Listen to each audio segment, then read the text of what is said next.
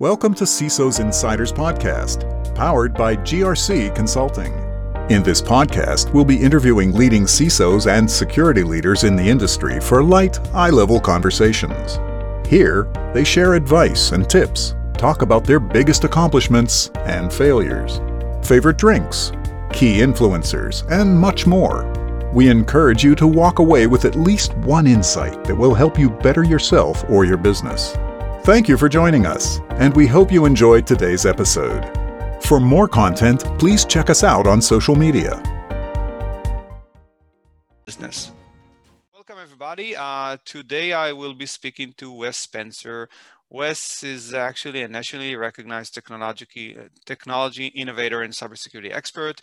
He has served as a senior executive and advisor for, for Fortune 500 to venture capitalist-backed startups and was awarded the 2020 Cybersecurity Educator of the Year by the Cybersecurity Excellence Awards. He is dynamic and frequently requested professional conference speaker. Uh, he also has some nice uh, amusing videos online. I encourage everybody to to watch some of them. Uh, he also served on multiple advisory committees uh, with distinguished organizations such as American Bankers, Antlion One, uh, FS ISAC. He currently serves on the Department of Homeland Security AIS. Uh, and is active in the STIX, uh, STIX working group to continue and drive in driving automation standards to into the, the threat intelligence sharing and community. Um, I think by profession, by profession, Wes is the CISO of Perch Security. He's also the co-founder, which is uh, um, that's a unique position, and I'm I'm hoping we can gain a lot of insight from, from insights from Wes. Uh, and you know, having having given like uh, a very, I would say, rudimentary introduction, and probably I butchered some of it. Maybe you could step in and and, and introduce yourself, Wes. Yeah. So Ben, thanks for having me on. And I think you got the most important part. I, I like to make funny videos uh, on on LinkedIn, especially, and, and also on YouTube. I spend uh, probably more time than than I should on that. But uh, yeah. So hey, my name is Wes, and I think you got all that other stuff right. Um, I am definitely have been in security for a really long time. I'm very very passionate about it, and really especially passionate Ben about just communicating cybersecurity concepts um, towards everybody, whether you come from a cybersecurity background or not, um, because we all know in this age, uh, it's really, really important that we do have a conduit and a way to communicate and bring cybersecurity and its strategy all the way into the boardroom. It shouldn't just be, you know, the nerds and the neckbeards talking about security. Um, so yeah, so really glad to be with you and thanks for having me. Yeah, it's my pleasure and thank you for taking the time. I know everybody's very busy nowadays. Um, I usually like to start off with a couple uh, of icebreaker questions. Uh, if you're willing to share, could you tell us about your marital status? Yeah, so uh, happily married, thank, thankfully. Uh, I've got uh, a wife and four kids and uh, stay pretty busy, especially with the pandemic. you know, we can sometimes have a noisy house, but yep, I stay busy with that and located in Tampa, Florida. So we try to hit the beach as much as we possibly nice. can as well. Yeah. Yeah, nice. I, I think the Florida beaches are much more accommodating than the California beaches. Uh, I know here we have like uh, giant waves and killer waves, and you know the ocean is freezing. I'm assuming, from what I remember, the the ocean in Florida is a bit nicer. Yeah, it's uh, good for kids for sure. Yep, you're not really going to surf very much unless the hurricane's coming in, but uh, yeah, other than that, it's nice. Great. And what would you say your favorite drink is? Man, so you know, I was thinking about this. I, will go with two. So I, I, am a fan of like sparkling waters. I've always got one of these, and you know, it, it seemed like in the old days, Ben, you had like one variety, and now I go to the store and there's like you know a whole shelf full of every different flavor, and so I'm always picking a different one. But I love those. Um, on the other side of the house, though, I'm I'm actually from Kentucky. Uh, so if, in the U.S., so if you're not familiar with Kentucky, it's sort of the home of bourbon, so and so I yeah. am Yes, I'm a huge bourbon fan. Right over in the other room, I've got a big shelf. I'm a mm. collector more than I'm a drinker, actually. Uh, but I love an old fashioned. Uh, that is definitely my favorite go-to drink. Um, yeah, so I'm I'm actually a single malt kind of guy, but I did start to experiment with uh, several bourbons lately.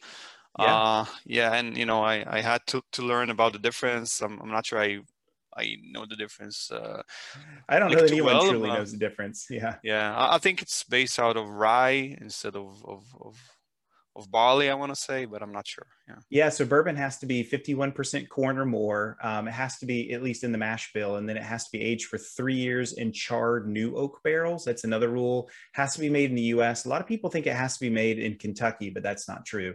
Um, has to be in the U.S. I think there's a couple other rules to it as well. But as far as like the barley and rye and wheat mixes, you can play with those, but it has to be 51% corn. Okay. Okay. I guess you learn something new every day. Uh, that's right. If you learn nothing else on the podcast, at least that. And I probably yeah. missed some other details, but yeah. okay, let's dive right in. Um, so, as I told you, I'm gonna run you through a series of questions, and you know, basically, the the main goal here is to allow some insight for our listeners into the minds of the CISO, learning more about the the, the path that led them through led them to that specific role, uh, like obstacles along the way, uh, best resources, and you know, and if and we'll talk a bit about vendor management as well, uh, because I know th this is a big issue. Um, but let's get started. What what's the one thing you wish you'd known before you began your career?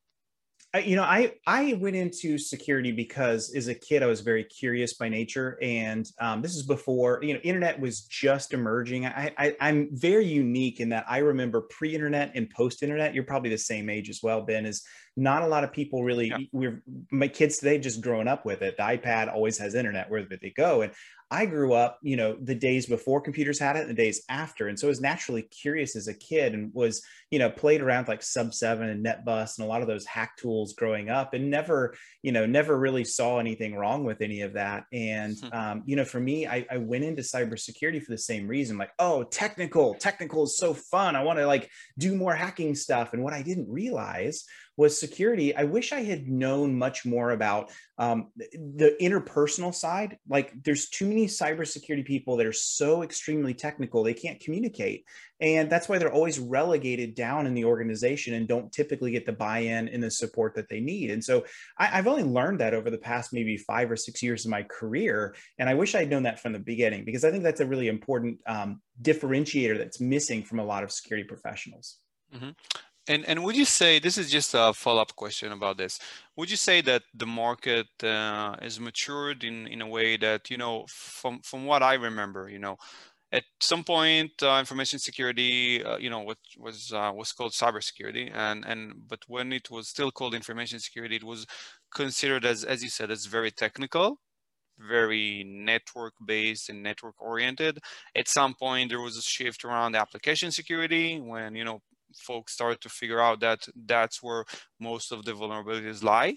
And but at some point you know uh, it became more of a business uh, more of a business challenge. And actually i think nowadays that's my perspective. I'm not sure if i'm if i'm correct on, on that. I think nowadays it's more of a business position it, it really is. Um, it's become something that is absolutely a business strategy at the very top, right? I remember when I first got to my bank, when I first took a bank job in, in security, and initially before I came on board, the, the large part of cybersecurity was relegated under physical security because the bank still kind of saw it as an offshoot and sort of saw it as, you know, the actual paper security and the paper processes that we have and the anti-fraud processes and cybersecurity is an offshoot. Well, fast forward to today, you know, one of the major risk drivers for any organization, especially private organizations, is ransomware. And ransomware is totally digital in its nature, right? And you're talking millions of dollars in damages in today's day. And so, um, it, and it's not just ransomware, but I, I think you're exactly right. Cybersecurity has become its own thing. And there is still argument of like, do I call it information security or cybersecurity? And I'm a fan of cybersecurity because it does differentiate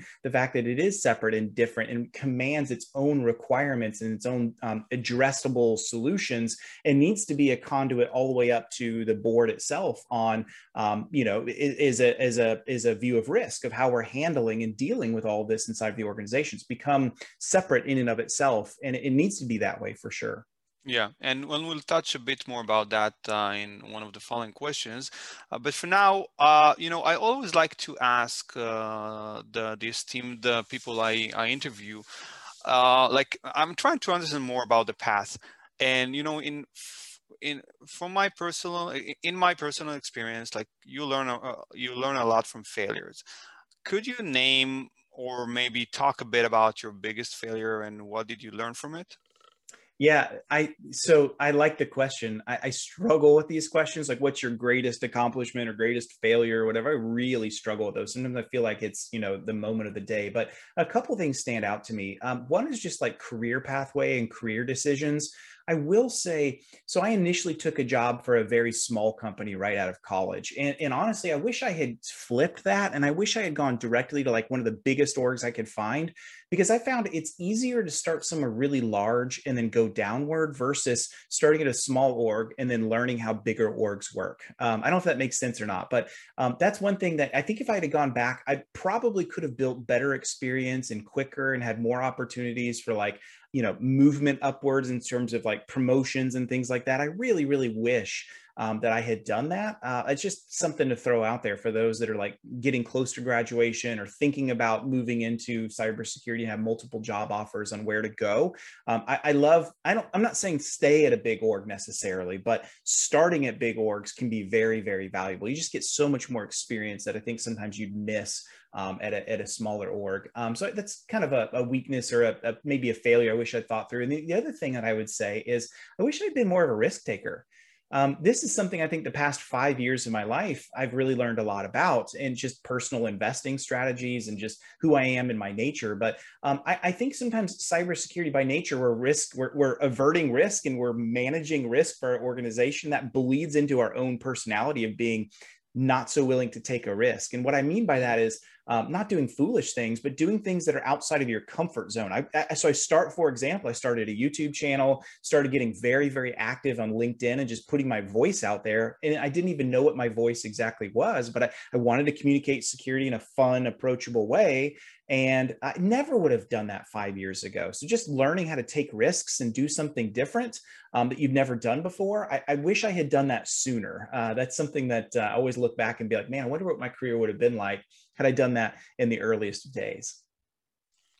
Yeah, uh, and I agree. It's it's all about risk management, right? Uh, but you know, touching back on the first uh, part of the answer, so would you say that uh, starting off your career potentially in uh, in a corporate environment would equip you with like better better skills such as I don't know being able to be uh, what's called corporate savvy or uh, you know learning more about uh, big systems and big big organizations and if I heard correctly you're saying it might have been easier you know to learn and then scale down into let's say a startup environment is that correct?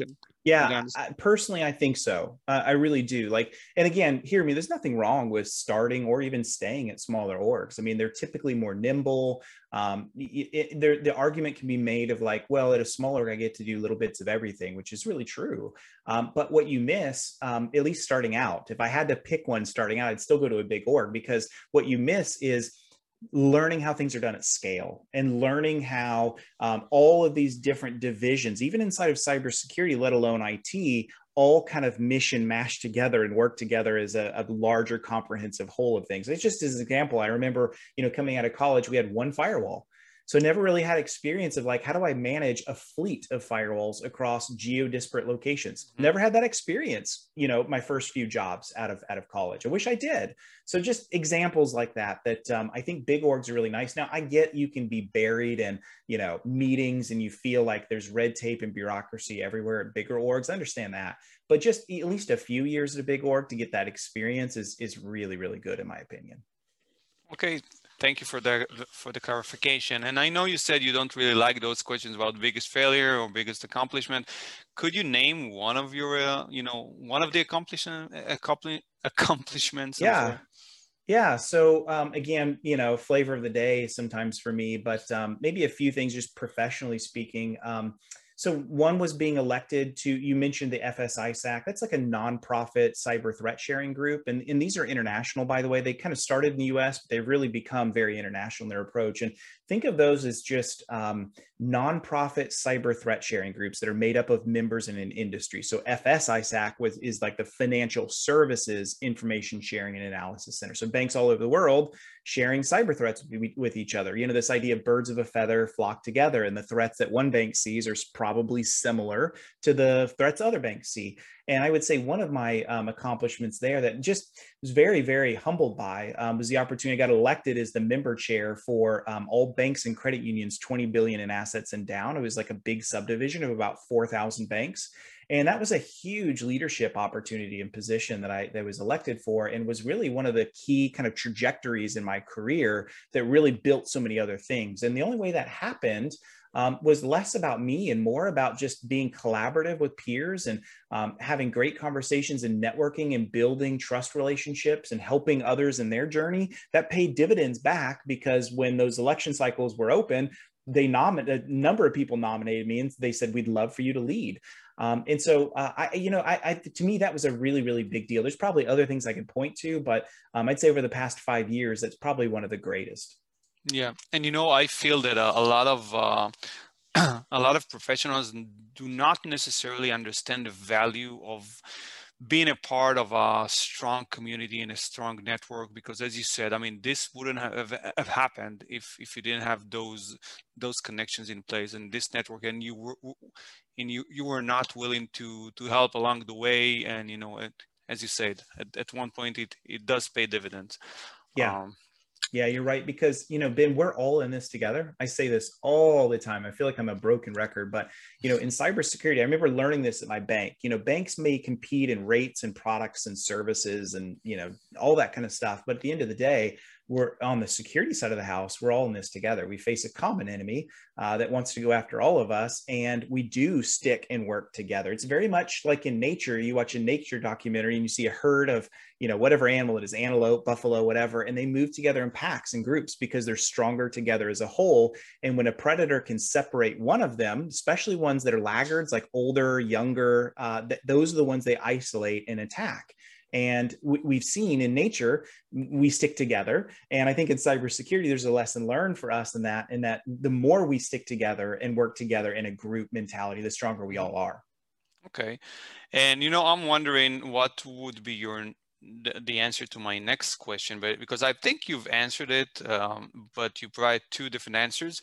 So the question is, what advice would you give someone wanting to pursue a career similar to yours? Now, I think I know the answer, but I would like to yeah, yeah. so i you know I, I, would say so I, I, get asked that question a lot and it's a great one. Um, one of those things is you have to understand who you are as a person. What are you bent towards? What do you really really really like? I'll run into some cybersecurity people and they're like look all i ever want to do is sit behind a chair and like you know write code and do like appsec and dev work or you know um, you know i want to do pen testing or whatever it may be. And then you have others that are like no no no i want to lead. I want to be out front. I want to you know get into a managerial position. I want to be a ciso like you one day.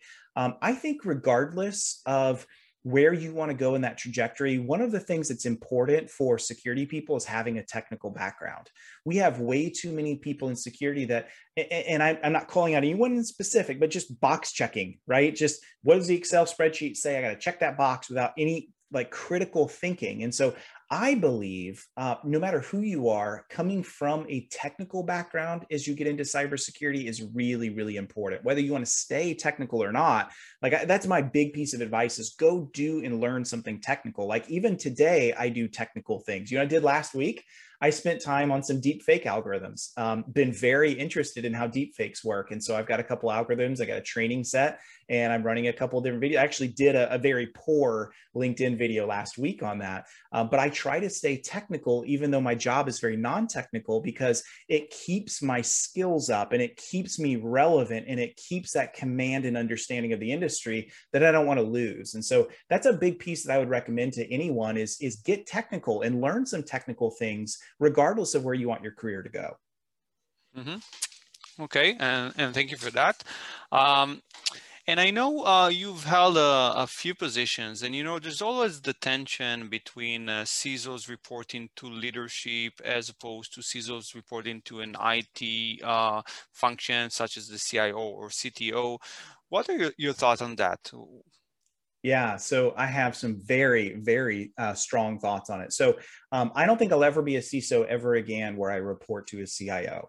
Um, that's a hard and fast rule for me personally. I'm not saying that it can't be done. There are situations where it can be done if you have a CIO that ultimately doesn't just say that they care about security, but it needs to be in the job role and responsibilities as well. Like, you know, if that CIO has KPIs of like, you know, hey, we want to make sure this year your incentive package is based upon zero breaches. You know, if your organization has a breach, your incentive package is out the door. Like you could do things like that that would make me feel like that CIO has skin in the game. But most of the time, it's not that way, is it? Security under a CIO typically means that it is an offshoot and it is a branch of, and it is to be managed by the IT org. And the IT org is primarily concerned with uptime. It's primarily concerned with resiliency of services and keeping things alive. And security is only there when it's able to be done. Now, conversely, though, you don't want cybersecurity to be something that is that drives the org so much that we are so secure that we're not usable and we, we can't get anything done. You, you don't want the flip side either. And so, you know, I think Ben, like the way I like to uh, like analogize it is cybersecurity should be guardrails on the highway, not roadblocks right? Mm-hmm. What we don't want it to do is so um, strict in what we're doing that we we simply can't guide the org. What we should have is okay, so the org wants to do A, B, C, X, Y, Z, or the IT org wants to invest in these things. Great. How can security come along and guide that discussion and do it the best way possible? Not stop it, not roadblock it, but guide it. Um, those are things I think are really, really important for us. And so I typically think, just to say it, if a CISO reports to a CIO, you're gonna you're just gonna run into those conflicts of interest, and you're even seeing that at least here in the U.S. where I'm familiar. You're even seeing that in like banking regulations. You talk to regulators, and they begin to have a very keen eye on the security people reporting up through IT. And I will tell you, when most banks hit roughly around a billion in assets, you will see the banking regulators say no more we want to see the security people at least report to like audit or risk, or even ideally to the CEO, and then have a direct conduit up to the board. And so you're even seeing that in regulatory circles in the US and probably other countries as well. Um, but, but for all of those reasons. Mm-hmm. Okay, uh, thank you. That's that was very insightful. Uh, and you know, being uh, in cybersecurity for so many years now, um, I'm assuming you're, uh, you know, as most of us are. Uh, I'm assuming that you're a self-learner and that you know you you use all kinds of resources. Could you name a few resources that have helped you along the way? Yeah. So, you know, I would say I'm a self learner. And even, I would actually say even more than I'm a peer learner. Um, the majority of what I've learned, you'll hear me like, if you could rewind the tape in my career, there's probably been many, many, many um, really important conversations I've had along the way. And I end up parroting what other wiser people say. Like, I truly believe you're not going to hear a lot of things out of me that are so um, you've never heard before. You you won't hear that. I I tend to be when I hear things from my peers that are smarter than me, more experienced than me, have gone through situations that I've not gone through. I love having those conversations with others and then just learning from them. And so I typically am just a parrot of what others have told me um, that I've practiced and tried and true, you know, in my own life. And so I would say, you know, it's less for me. It's less about books you know i'm, I'm not the kind of guy that's going to go read a you know how to be a ciso kind of book. I'd rather sit under other people and learn from them and see what they've done. And so you know i can think of many many people through my career. Um, several people at the bank one um, lady named sally who was our chief operations officer just watching how she led watching how she had command and she didn't use her authority in ways that are like you know barking and commanding orders she just led by um, really, really solid work in what she did. And everyone wanted to, no one wanted to fail her. Um, not because she would yell at you, but because we wanted to make sure that we held up, you know, the standard that she set. So things like that have been really pivotal. And then just peers, like peer groups that I've been in, especially FSISAC that I mentioned before, just learning from my actual peers. What are you doing? What's working for you? What have you failed in lately? Um, what are the, you know, don't do this because here's what happened to me when I did it. Those are the things to me are just so, so valuable. And so I do think getting into peer groups, especially inside your industry, are a solid way to really continue to grow and hone your skills. Yeah, for sure. Um, and you know, we we've spoken a bit about the like the tension between um, CISOs and the IT, and we've spoken about the like the maturity of of CISOs nowadays. Is there any one common myth about the profession that you wanted to debunk? Let's see here. Um, man, sometimes I wonder how many of them are actually true. um, I, I, think uh, in terms of like security as a whole versus maybe CISOs, if we split those two out, right? So, you know, I think one of the myths in security is that these security nerds have it all together and that security guys and gals um, truly understand what's going on in the org in the industry. I think if you were to be really honest with them and you were to like put the truth serum in them, they would probably tell you they worry more than anybody else in the org. When they see these breaches happen, they think same thing could have happened to me. Like if like literally because I just was either lucky in not being targeted or something went my way. That's the only reason my org is not in the news, whereas a you know a fellow brother or sister in the industry is. Like that's a truth. Um, I think sometimes we do try to give off that persona that we have it all together and we know what we're doing. But let me tell you, I have worked with I, at least 50 organizations that have been that have gone through a breach and they're in incident response mode. And the thing that I hear most often from them is I had no idea this could happen to me. Uh, I, I had no idea what was happening to me. I was blind to it. Um, so I think there's that. Like we we tend to want to act like we have it all together, but in reality we don't. And we face an insidious bad guy um, or bad gal, whoever they may be, um, that truly, truly knows what they're doing. And in many cases, they have the, the, the attacker's advantage and they have the leverage. And so I just, you know, I think there's some some myth there that sometimes we security people have it all together, and then our mouths go agape when I can't believe that happened to that org. How could that have happened to them? Um, and unfortunately, I, I, don't think that's great. And I'm not saying we should have a defeatist mentality, but I do think this something I preach a lot is this idea of assumed breach mentality of like talking to your organization like, hey, if we haven't had a breach yet, it's coming. Let's stop thinking about how do we ensure we never get hit by something and start thinking about resiliency to say mm-hmm. when it happens, how do I respond to it in a way that I can eliminate and reduce that risk when it does happen? Yeah. Correct. Uh, uh, I totally agree with that. Um, and you know, my next question is about uh, the main concerns of a, of a CISO nowadays. Would you say that the, the previous answer answered this, this as well, or did you want to add here? Well, it's an offshoot of all of that, right? It's sort of this idea of my number one job as a CISO is having the real conversations with my board to truly communicate where we're at from a risk perspective, right? Like it is not about, I got to get a budget for a new firewall or I need to get approval for new EDR or whatever it may be. That's not the job and the role of this, the CISO. The CISO's role is to communicate risk and to truly make sure that from the strategy side of the house, they've got the buy in and the support that they need to be able to address those risks and continue to handle them and mitigate them and address them and even accept some risks where they lie. Um, I remember often in front of my board at the bank, especially having these communications with them of like, hey, look, here are all the things we've done this quarter around cybersecurity. Here's the gaps. Here's the assessments. Here's what we have as an outlook. Here's where the budgets are. But I just want to communicate to you this is still a very high risk item for us, just cybersecurity as a whole. And I don't want you thinking that all the things that we've done this quarter are going to make sure a breach doesn't happen. It could still happen. And the reason I would do that is because I want them, when the inevitable breach does happen, I don't want them to point their finger at me and say, Wes, how could you have let this happen? I thought this wasn't supposed to happen. That's the mm-hmm. role of the CISO is to manage that expectation and communicate it through risk. Yeah, and I, and I think it's very different nowadays if you compare it to, let's say, 10, 15 years ago. Yes. When board and leadership were not as integrated into the, the risks aspect of information security or cybersecurity. You know, they, I, I mean, th- this is my personal opinion, right? But I think back then they were regarding information security as, as an IT issue. Right. And, you know, assuming, you know, yeah, we have a new firewall in place. Um, so so we should be good, right? We, we just did a, a pen test, so we should be covered. Um, and and yeah, I think you know, I think that difference between setting up, uh, you know, taking some security uh, initiatives and, and doing some activities as opposed to having uh, a security program or a compliance that integrate compliance and cybersecurity risks. I think that's where you know, and, and at some point, leadership understood that they were under the gun as well especially with you know with SOX and and all kinds of of, of regulations. I think that will that uh, initially drove the change. That that's my my interpretation. Agreed. Very much agreed.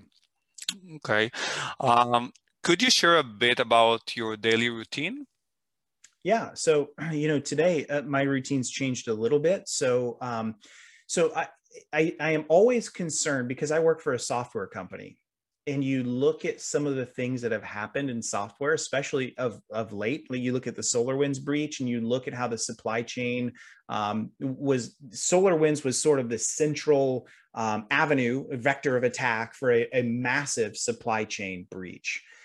Wow, that's scary to me, right? Is any software CISO should tell you, that's something that you should be very very concerned about is how does our co- it's not just about designing secure code but even protecting our code repositories. And how do we make sure that we do that through the entire process? So it, it, you know i would say recently that's a big part of where my job is focused on is what does secure code by design look like? What are the processes for all of that? How do we make sure we build and check out and review code and, and look for vulnerabilities in code but also how do we protect those repositories and all of the engineering work that goes into a complex software system like ours right? So those are things that are really really important to me. Um, but i also noticed for me um, working for a vendor is also learning how to communicate cybersecurity to clients that has become something that I think I very much enjoyed. And it's even an extension of what we're doing today is I love these conversations about security because it's always my hope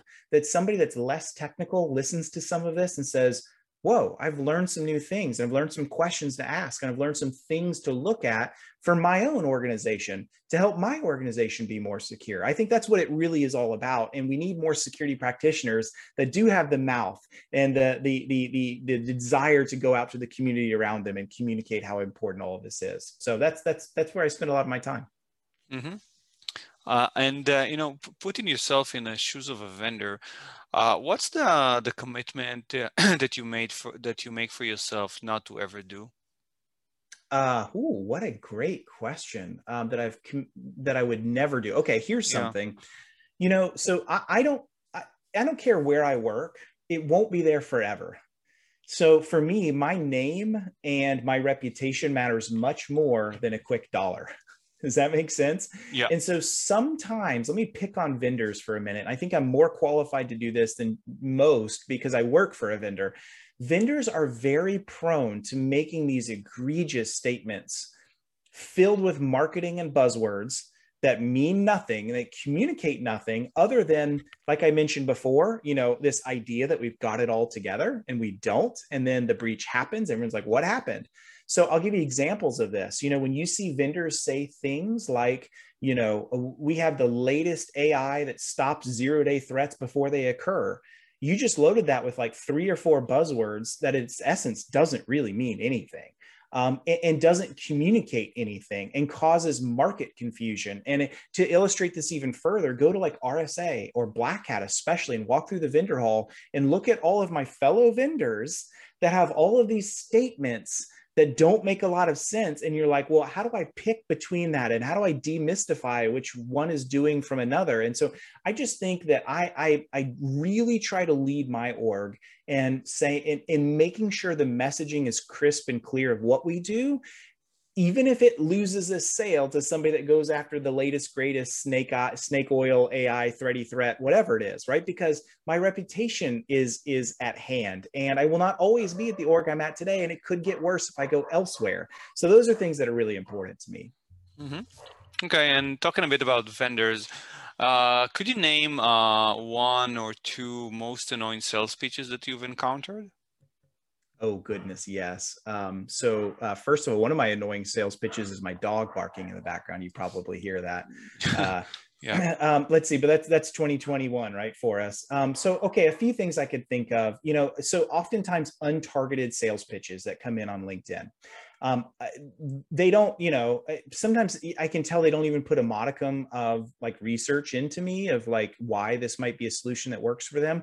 And i sort of understand it you know again coming from a uh, vendor i think I, I have some understanding that others may lack as cisos um, you know, these poor salespeople, you know, they've got to get quota. They've got to, you know, so they're casting a wide net. They'd rather cast a wide net and catch only one and lose a thousand or 20,000 or 50,000. Yeah. That's the nature and reality for them.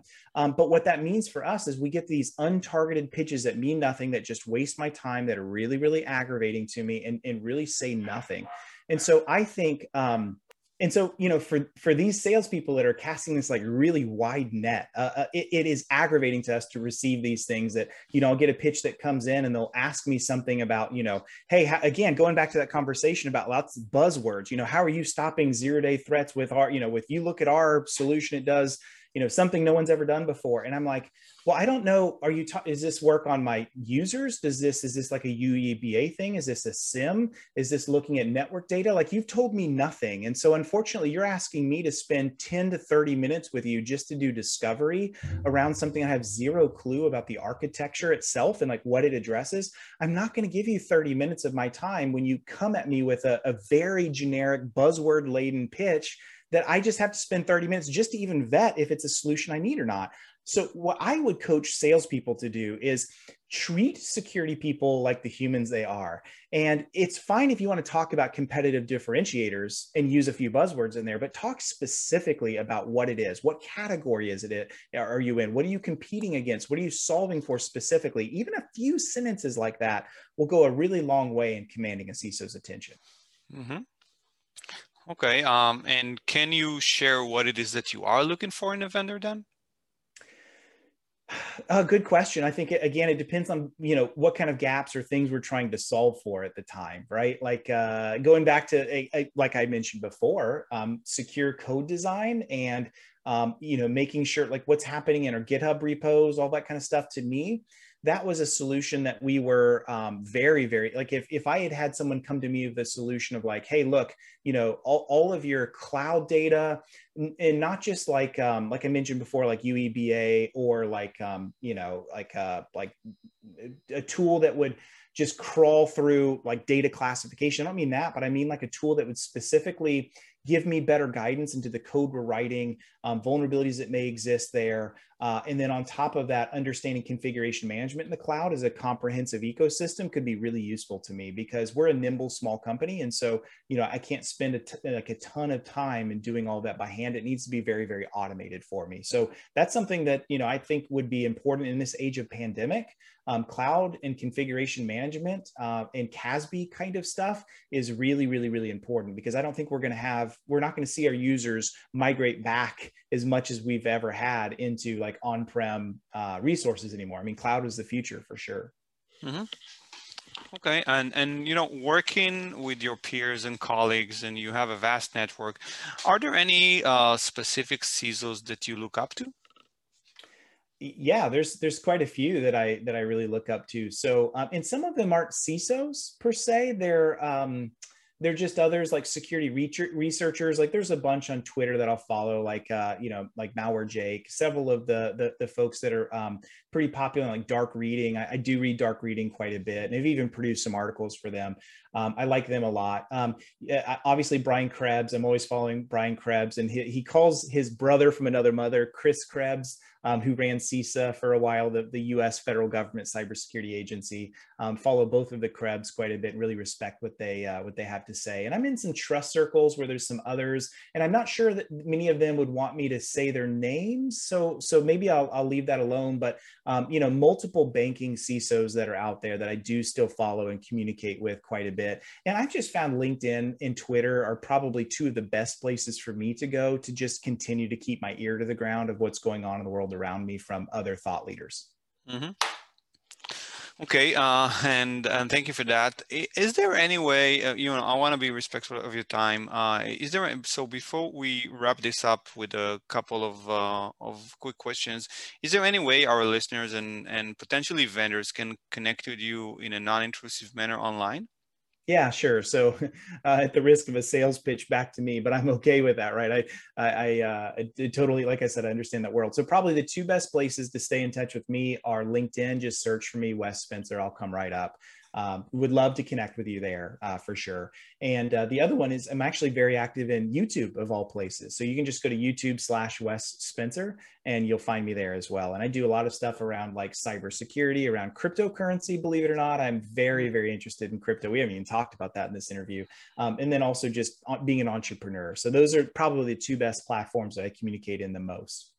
Okay, and actually, I have an uh, an an off-script question here is there any way that you feel that you've been an entrepreneur has helped you eh, fulfill your role of a CISO? Eh, is there any, are there any commonalities, any, you know, uh, yeah, basically any commonalities. So there, there are. When so again, CISOs, one thing that they typically lack is the high level business strategy. What is it like to run a company? And and being an entrepreneur has taught me as I built, I built multiple companies um, ground up so I understand how they think. I understand like revenue projections and sales targets. I understand, um, you know, the, the regulatory things that are in place around all the things that make a business tick and understanding, mm-hmm. you know, business strategy ultimately to get your company profitable, going from zero dollars into profitability. Those are things a board cares about. Now, cybersecurity is critical to that because a lack of cybersecurity can just shipwreck uh, all of that. But I think a lot of CISOs miss that idea of what it takes and what the board is thinking of not just about cybersecurity but the entire company. How do i keep this company alive? And how do i build it and grow it and generate revenue and, and all of the things that happen there? So yes i actually think there's a huge correlation between the 2 mm-hmm. and you know i think in my experience interviewing uh, a few CISOs uh, so far I think uh, if I look back, I think the CISOs that have that were previously founders and entrepreneurs are probably uh, I want to. I, don't want to say more successful, but they they hold they held uh, they hold very very prominent positions nowadays. I think. Um, okay. Um, is there any like single most important thing to you in your career? Here's one uh, that I haven't mentioned, but I've gotten kind of close to it. Never burn bridges. Uh, never, never, never, never burn bridges um, everybody will have somebody that does you wrong at some point in your career, maybe multiple people at the same time. Um, never burn bridges. You never know in a connection that you know you could have burned through saying something to them and and you know getting that anger off your chest and you know ruining a relationship you never know how that damages you in the future. And so I am a big believer of never, ever, ever burn bridges. I'm not saying don't have tough conversations. I think CISOs have to learn what it is, uh, what a tough conversation is all about, and to communicate clearly what your expectations are. And even when someone doesn't quite meet those for you, but never, never burn bridges um, that is a big thing that's been successful for me. And I, I, hope everyone listening, I hope I'm not listening to someone that says, well, Wes burned a bridge with me. I sure hope not.